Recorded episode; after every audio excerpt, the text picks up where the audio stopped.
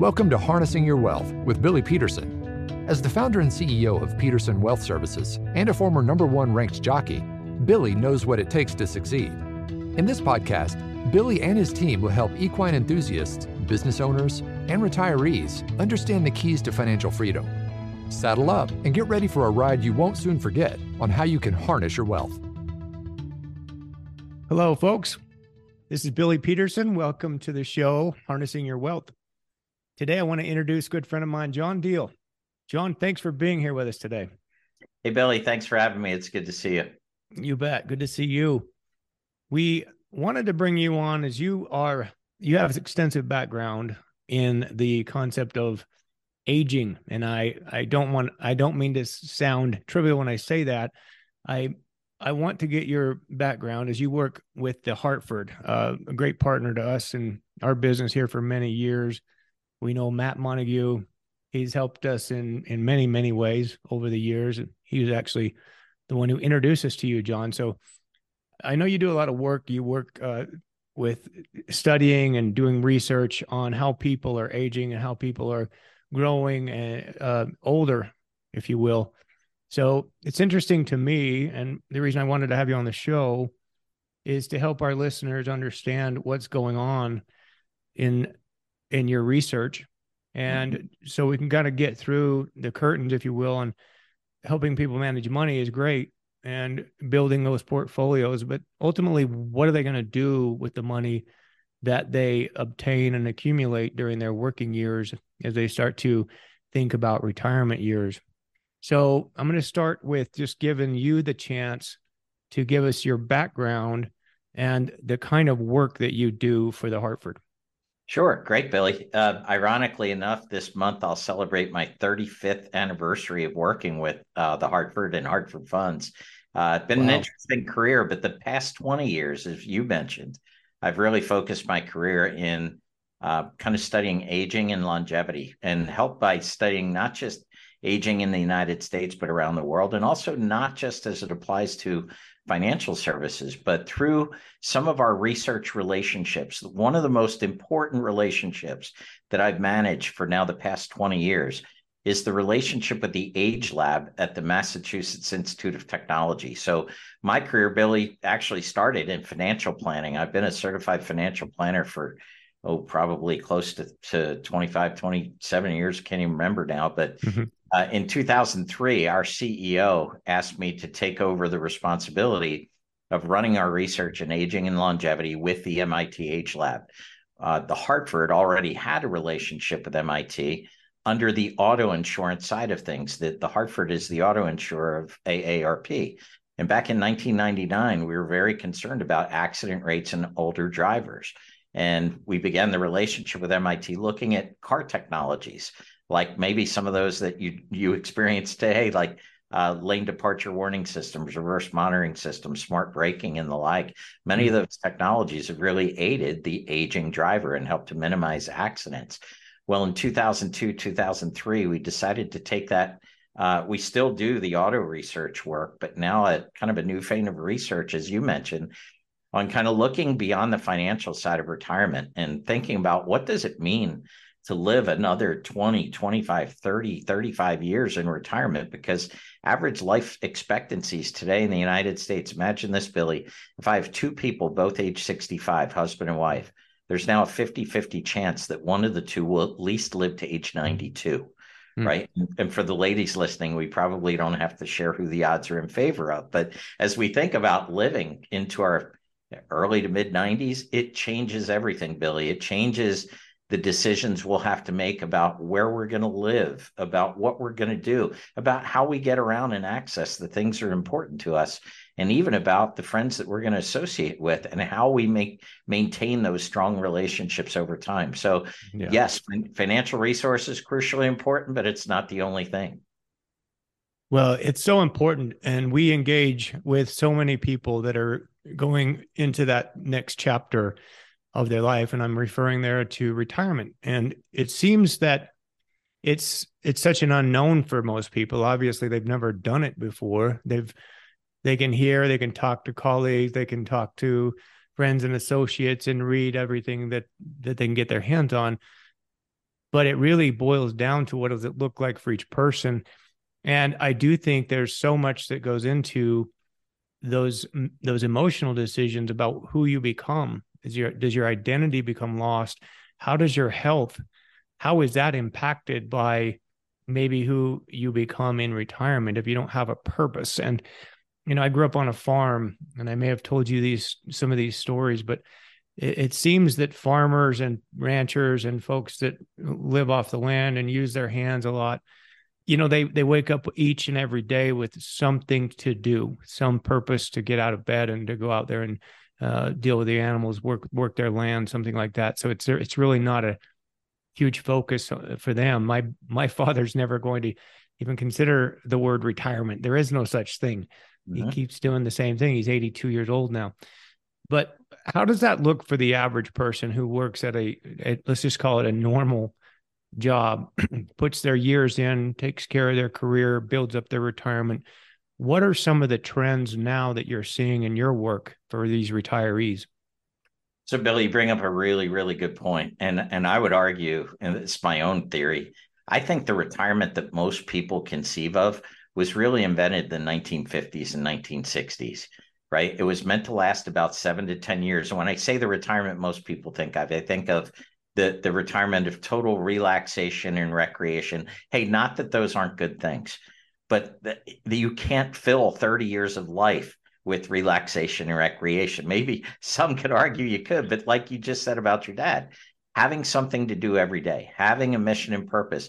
Billy, I think it's the the number one concern of this extended period of longevity. In fact, uh, we were very concerned even during the pandemic about the impact of isolation, not just on our kids, but right. especially on, on older adults as well. There was an epidemic in the United States prior to COVID 19, and was primarily populated or, or centered in the male population. It was the epidemic of boredom, loneliness, isolation, and depression. And you may, may say, well, why men? Well, ladies aren't off the hook.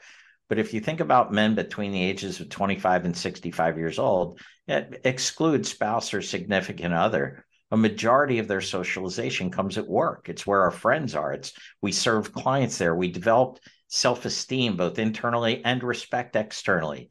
And then this as the story goes, sometime in our late 50s to mid 60s, we're supposed to hang that up and totally change our routine, do something different. Why?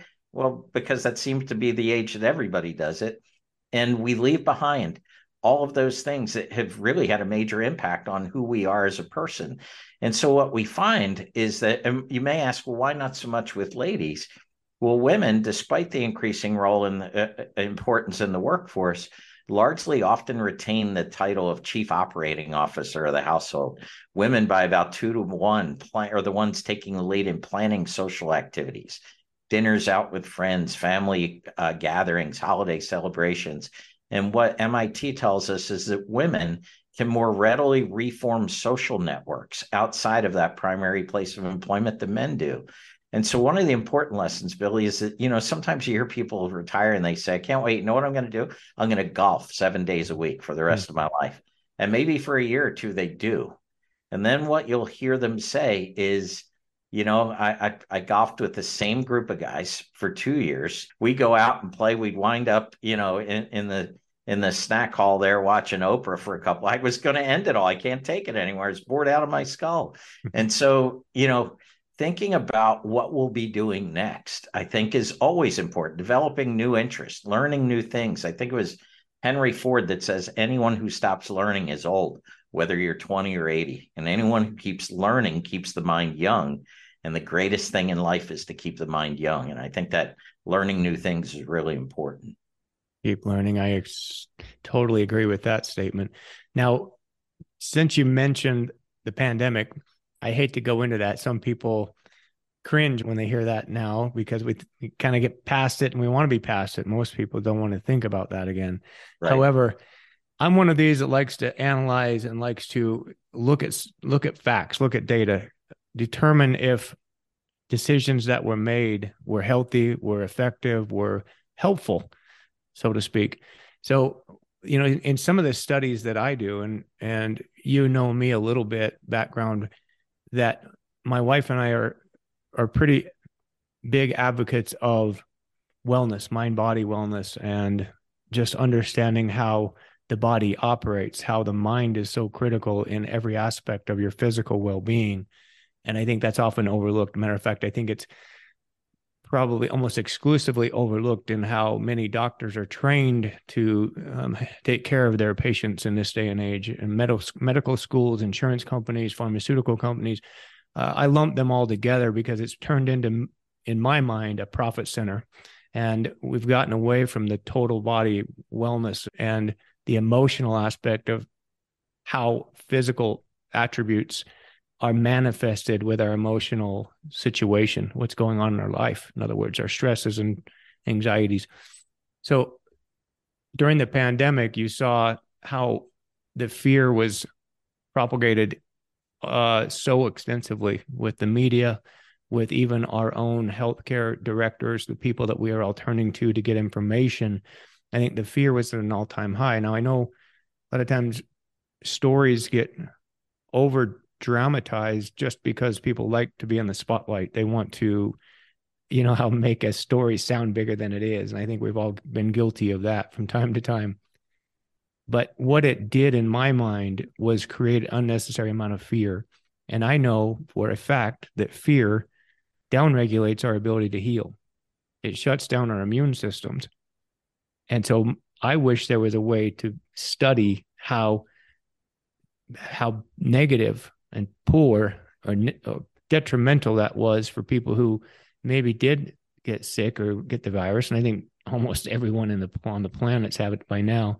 But how much that contributed to severe disease or even death because of isolation and being unable to just connect and have that human element there.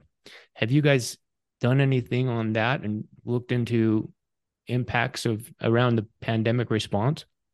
I think it's I think it's probably still too close to the quote unquote end of the pandemic, right? To to for us to have had valid results. But I do think your concerns are valid in that isolation increases fear, paranoia, so on and so forth, let alone that, that if you think about just those couple of years, and I like you, I hate to take people back to that, but we had to isolate in our homes, which the only thing to do was watch TV or play board games, right? So you're watching this steady flow of negative information.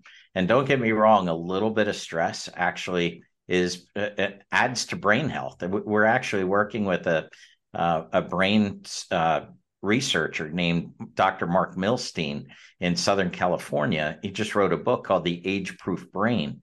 And what he talks about are little things that we can do to actually extend the health of our brain, maybe staving off the dementia or Alzheimer's, things like that through lifestyle choices that we make. But when talking with Dr. Milstein, one thing he said to me, akin to what you were just talking about, Billy, was that modern medicine was really developed developed to treat specific ailments in di- different areas. So we have a cardiologist and a neurologist and a gastroenterologist, but we're just now scratching the surface of the interaction of all those systems. And at, at the head of all those systems are our brains, right? Our our mental health. And I think there is validity to the concern. And and again, I'll just add this everyone knows what it feels like now to be isolated uh, from our experiences over the last two or three years. But especially when we talk about aging into our 80s, 90s, so on and so forth, if we're not socially active, if we're not being intentional about developing new interests, meeting new people, learning new things, that isolation can actually be self fulfilling. It can be something that we bring upon ourselves. And given that, uh, I think you're right. There was just an article in the New York Times, but I think it was by Nicholas Kristof, uh, you know, very popular writer for the New York Times, talking about why is it that Americans chronically feel more pain than many other citizens of other societies, and and you know, part of that supposition may be because of the incredible amount of stress that we encounter, and mm-hmm. uh, and in his article, he was talking about the origins of some of the, the opioid crisis, right? People trying to alleviate that pain. Where I know Dr. Marc Milstein would say, you know, what he has seen in his research is adopting practices such as mindfulness, meditation, prayer, whatever flavor that takes, right? Being able to relax the mind, you know, clear is actually really healthy for your brain. And I think when we think about extended longevity, it's hard hard to think about living a long time, leaving our brains on the sideline. We certainly want to bring that along with us. And so, you know, sleep habits, nutrition habits, exercise habits, all these things play a role in our long term, not only our overall physical health, but also our brain health. Right. Yes, for sure. And we talk about that all the time. So amazing to me how many people suffer from chronic diseases, chronic pain. It is an epidemic. I read an article last weekend that said more than 50% of our population is suffering from some sort of a chronic ailment. And that could take the form of even of diabetes, of chronic migraines, of chronic knee pain, chronic back pain. You know, the back pain ep- epidemic costs our country north of a hundred billion dollars a year, John. Uh, it, it is absolutely crazy to me. Yet they they can't. They well, most people can't find the correct answer. Fortunately, I was one of them. I was part of that population, and I found my way out of that, not by some drug or some surgery. And believe me, that's what I was prescribed a number of occasions. Every time I went to another specialist, it wasn't about what was going on in my life. It was about what have you tried? What medications are you on? Have you tried this? Well, we should probably operate. You know, it, it was always into that. And you start to step back and think, who benefits from this? Is this really to help me? Or is this just to keep me coming back for more and more band aids and keep me coming back for more? You know, I'd be, I, my life would be completely, I, I would be under their umbrella, so to speak. I couldn't get out of it. And once you find out that you can recover, your body can recover, and and you you start learning about mind body. This is fortunately for me. There's a there are a few doctors out there that I was able to read books and hear some of their stories and listen to all these people that have recovered. So that's where I kind of veered off into the whole mind body awareness, and it does talk. It does lead me to the question about longevity, because if if we're going to live a long life, we certainly want to live it free of pain and free of disease if we can. And, you know, those factors are going to be present if we can't find a way through that fog. We want to, I think people need to f- learn more about this, this whole concept. Tell us a little bit more about, you know, you have a term that you use there called social portfolio and mm-hmm. why that's so important today. I want you to share with our listeners what that really means. And as we go along, we continue to tie back into um, how people can be more aware of what's going on with their help. Absolutely. So a social portfolio, everyone knows Billy what a what an investment portfolio is all about, right? We know it's diversified assets that are hopefully if we invest in them, they'll over time provide a return that will, you know, we'll be able to enjoy over time. Well, in the same way, uh, we posit that we should look at our social portfolio. What is a social portfolio? It's really taking a look at the relationships in our lives right? And this goes all the way back to the time of Aristotle. Aristotle said we had three basic kinds of friends. He said we had friends who are virtuous friends. There are close friends, the, the friends that make you a better person just by hanging out with them. And many of us might have one or two or three really, really close friends said outside of that you might have fun friends right? Maybe there's five or six people. These are the ones that you know you just settle into your recliner on a friday night and the phone rings and they say hey what are you up to tonight? Why don't we go here do this do that right? They stretch us. They give us new experiences. And then there are utilitarian friends. And these are kind of interesting. Your utilitarian friendships are people who you wouldn't necessarily call close friends but you're somewhat familiar with them. They're also referred to as weak ties. So think about uh, a hairdresser, a barber, a favorite waiter or waitress at a restaurant who, you know, you've seen them over time. You've developed somewhat of a relationship. You know about their families and things like that. But those friends kind of keep us in touch with the world around us because they're not necessarily from our inner circle.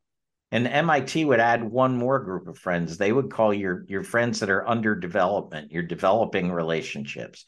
Who are people in your life that you think you would like to uh, to learn more about? Billy, the reason why your social portfolio is so important in evaluating, you know, where how many friends do I have is that oftentimes as we age, aging with aging, there's a natural attrition to our friendship networks. as we get older, friends move away, friends pass away.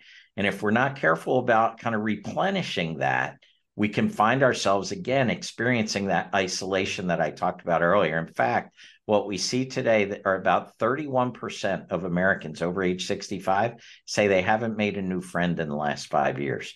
That's pretty concerning because as we age, our friends do two really important things for us, among others. But one, they get you up off the couch, giving you a reason to go someplace and a reason to be there. So you're physically active, you're involved in doing something. And secondly, mental stimulation, right? A reason to circle the date on the calendar, things to look forward to. You know, they say it takes about 48 to 60 hours to begin to form a new friendship. People are like, where in the world am I going to find that time? Usually it occurs not because you've allotted certain hours, it's because every Thursday night you go and participate in this activity. Every other Saturday, you give your time to a charity in town and spend time with other people. And so it, it's kind of developing a new routine. See, when we retire, we re- we park a routine that many of us had been following for 20 30 years. And we just think that naturally something's going to replace it with yeah. no effort with no effort on our part. And so you know I, I think eh, knowing that friends are so important in fact there's another study harvard university did called the, the harvard study on adult development. They followed over 700 men half from Harvard University, half from some of the poorest neighborhoods in Boston over the course of their lives. And every year they would get together with them, kind of interview them. And they, they wanted to assess the paths of their life over time.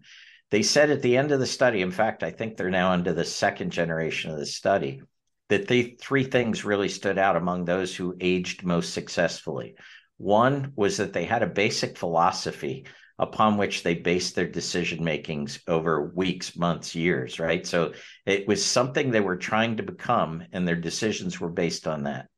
They said, secondly, they were res- resilient. When life threw them a curveball, they absorbed it, learned from it, grew from it, and moved on. But the one thing that was more important than anything was the strength of relationships, relationships, relationships. So we we kind of bring it out, Billy. We we talk about this concept of a social portfolio because we're concerned that people think that at age 70 is it's easy as it's as easy to make friends as it was at age 20 and it's not largely because we're not in the same kind of environments that we used to as we age we have to be more intentional about putting ourselves out there. We we may have to take all investing involves risks, even investing in their social portfolio. You may not enjoy what it was you tried. That's okay. At least you know what you didn't hmm. want to try, right? But you may come away with a relationship or two that may help. And one other thing, Billy, before I leave the topic, it's really important to integrate younger people into your social network as you age. You say, well, why is that? Well, young people do have a certain amount of energy, uh, but by incorporating younger people into your social portfolio, you'll virtually guarantee that you won't outlive your social network. Mm-hmm. You would say, well, it beats the alternative. And I would argue back, not if you've ever met someone that's ever lost all those around them that make life worth living. Right. So as we think about the organizations, the charitable volunteering that we do, where we find ourselves during the week, getting involved in with groups of people who come from different backgrounds, different ages. It's really important to healthy aging and our relationships. Excuse me, we're almost in the home stretch for the episode. But before we cross the finish line, I just want you to know that you can contact Billy and his team at www.petersonws.com or by visiting the show notes. Now, back to harnessing your wealth. Yeah, you, you look at those younger people in your life and you sometimes I guess you get a little nostalgia wishing you could go back sometimes do it again but they do provide some of that energy and give you some maybe some outlook of things you might want to do or try or experience. And you know your mind is a crazy thing. I keep going back to that just what you believe actually can manifest and can become reality they did a study. I read this. It was a very interesting study. I don't I can't remember the name of the organization did it, but it was a pretty well-known university. And they they took, I think it was eight or 10 males, and they put them in, these were older gentlemen, maybe set in their 70s.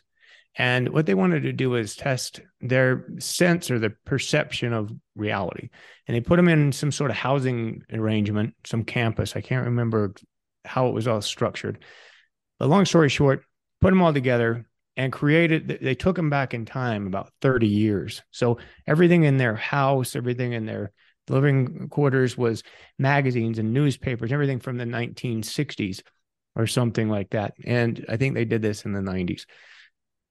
And so they they lived in such a way that everything became as if they were living in the past. There was no mention of current years, current times, current you know way things were or way things are. It was the way things were then. And I wanted to see how this would affect their mindset. After three weeks, they came out and they and then they measured a whole bunch of things, took a lot of tests. These men actually measured after going back in time, feeling like they were 30 years younger. They they measured like 100% higher.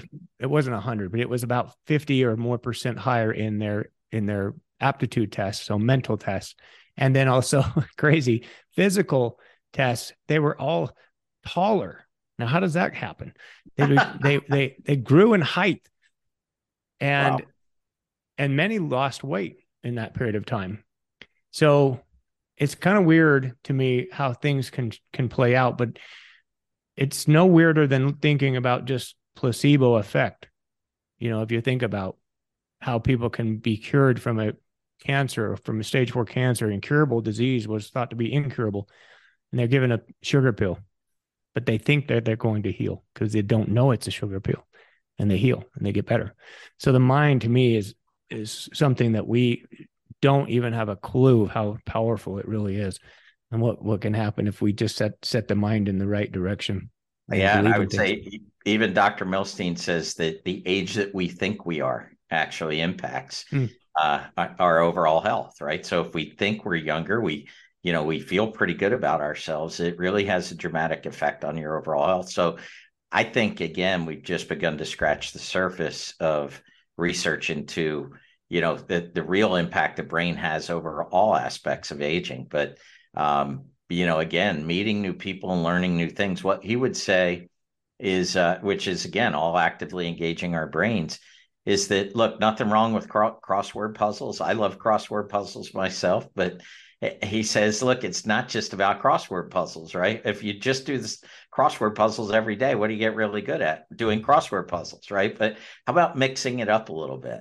You know, he would say, yeah, if if if you picked up a new instrument, say you always wanted to learn how to play the guitar, rather than trying to play one song until you play it perfectly, you should try to play new songs, right? It's it's learning those new things that create new neural pathways in the brain that actually help keep the brain plump and healthy. And uh, yeah. when we mix that in as one of the, you know, one of the things that can really aid us in terms of, uh, you know, brain health over time. Another one's real simple. Again, based that if if our mind is so important, the health of our brain is so important.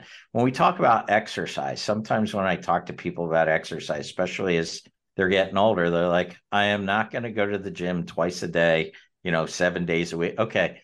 One of the most impactful things you can do for your brain is go for a 30 minute walk outside in the fresh air each day. Just a 30 minute walk has incredible benefits, right? Mm-hmm. Because while we're walking, our body, our brain is receiving all kinds of signals from our brain. We may be remembering things or thinking back to things, kind of meditating, if you will, as we walk. And uh, if nothing else, as, as, Dr. Milstein says, from an evolutionary standpoint, your brain was always involved in walking because you have to remember the way to get home. If you didn't, you hmm. wouldn't propagate the species and away we'd go. So yeah. there, there's lots of things, uh, lots of things to think about, but small things we can change that can have a, a big impact. Hmm.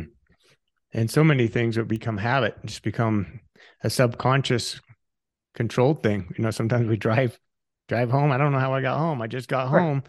Um, but your mind can wander. And I think that's one of the things is so a present moment awareness, that meditation, the whole concept of just being present. And I found that to be a huge part of me getting well is understanding that I was thinking, overthinking, worrying, overanalyzing. And it, it all came back to just mostly just the fear of the future, the worry of the past, uh, the not being comfortable with what I was doing right now, and always worrying about the next hurdle to jump. And mm-hmm. am I good enough? And do people care about me? And am am I respected? Am I valued? Do I matter in this world? And all those things they sometimes come from your childhood. There's a really good book called The Deepest Well, written by Nadine Burke Harris, I believe. She's she's lives in California and she's she was one of the medical directors out there in the state of California, but she wrote a really good book has a heck of a lot of good information just about the traumas that child that children face and they, she calls them adverse childhood experiences so referred to as aces and they mm-hmm. you may have heard about this but they do a study on children and their their future health issues based on the number of aces that they deal with. Aces could be things like your parents were divorced, you were raised in an abusive home, you your one of your parents was incarcerated, you dealt with physical abuse, you dealt with sexual abuse, you dealt with drugs in the family, et cetera, et cetera. So there's about 12 or 15 of these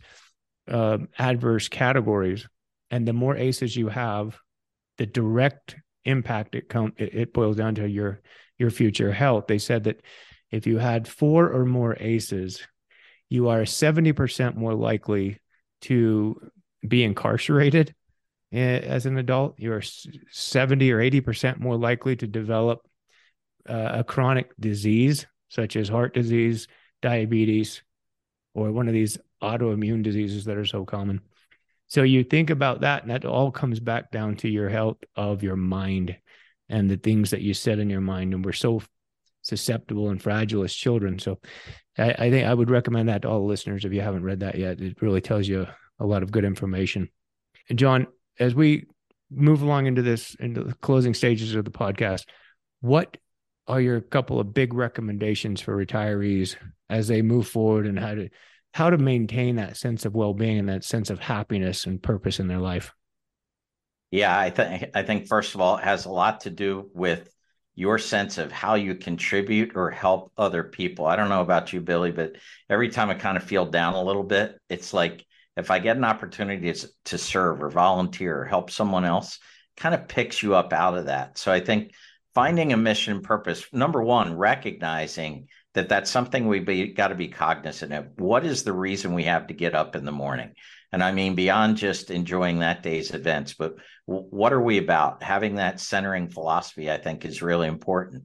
Secondly, acknowledging the fact that retirement probably is going to look a lot different than it did for parents and grandparents just by the fact of we are living longer and we tend to live better. So there are going to be questions that we have to answer about uh, where are we going to live? Is the home that I live in going to be able to accommodate me to later ages? These are not questions that have to be solved overnight, but so many people want to stick their head in the sand and say it'll never happen to me. For instance, when we talk about the home that you live in, you know, the average American will move about 12 times during their lifetime, and the majority of those moves occur after age 50 we need to be cognizant of that this might happen because when it happens then it's not a blindsiding event that makes us want to just withdraw.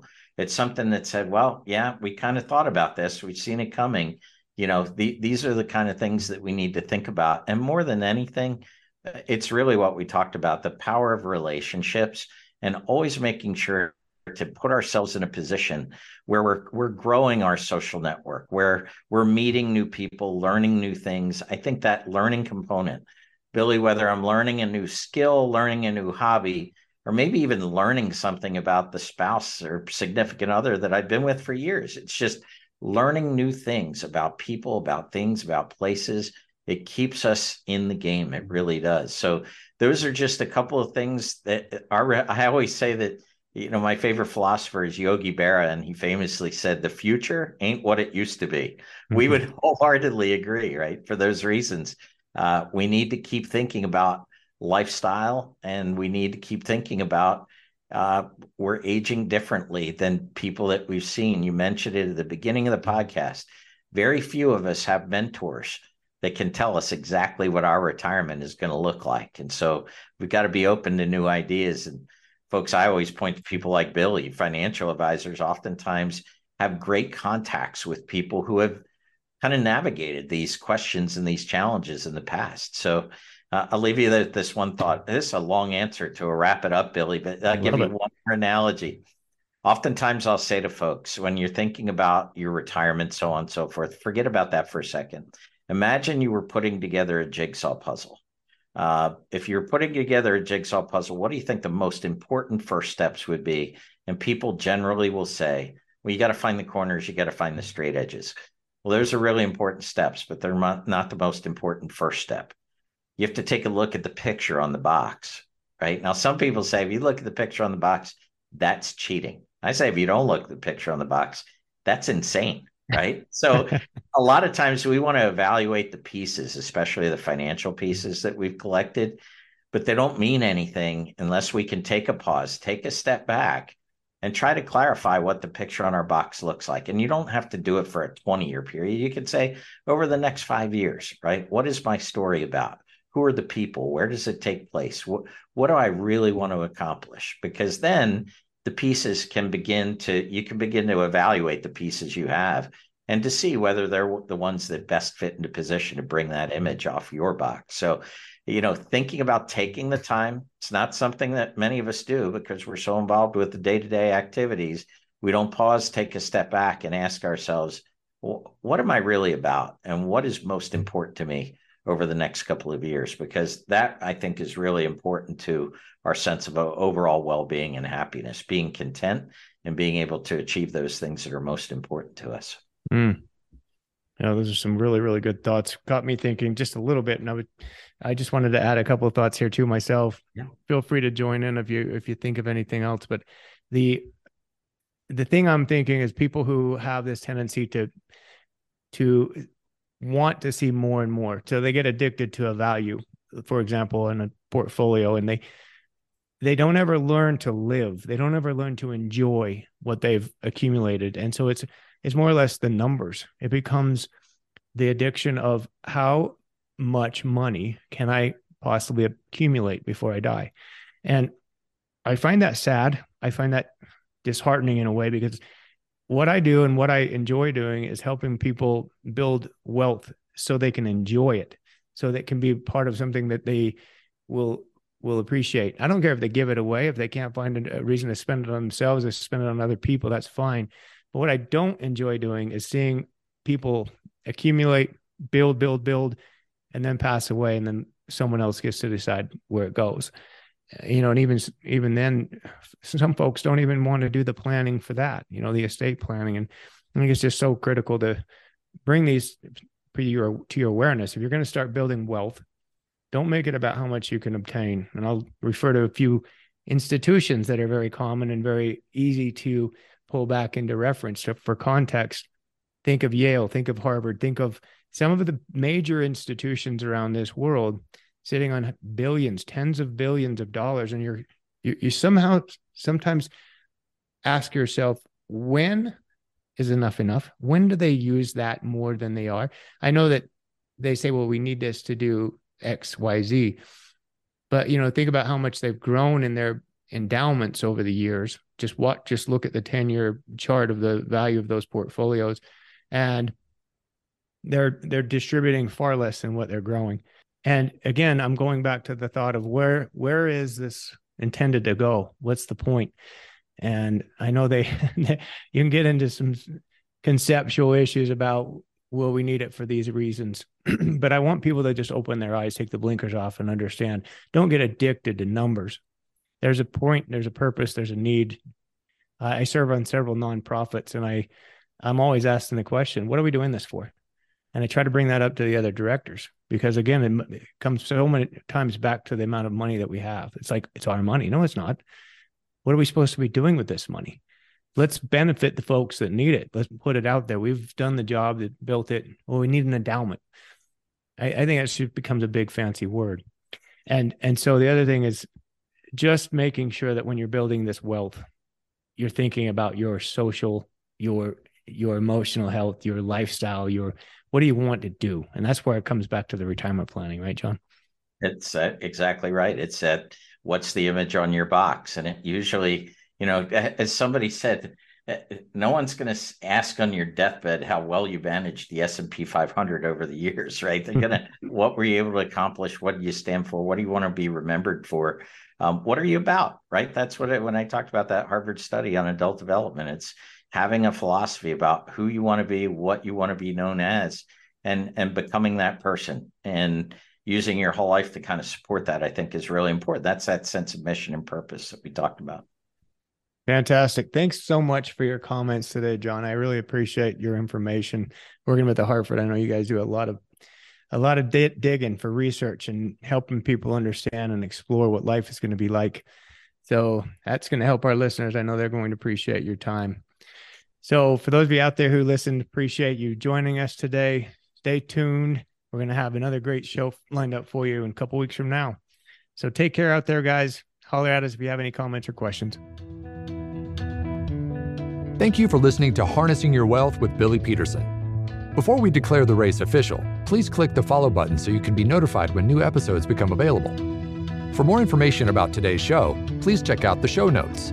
Visit our website at www.petersonws.com or give us a call at 801 475 4002. Once again, thank you for listening.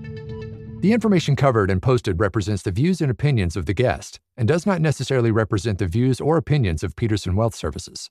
The content has been made available for informational and educational purposes only. The content is not intended to be a substitute for professional investing advice. Always seek the advice of your financial advisor or other qualified financial service provider with any questions you may have regarding your investment planning.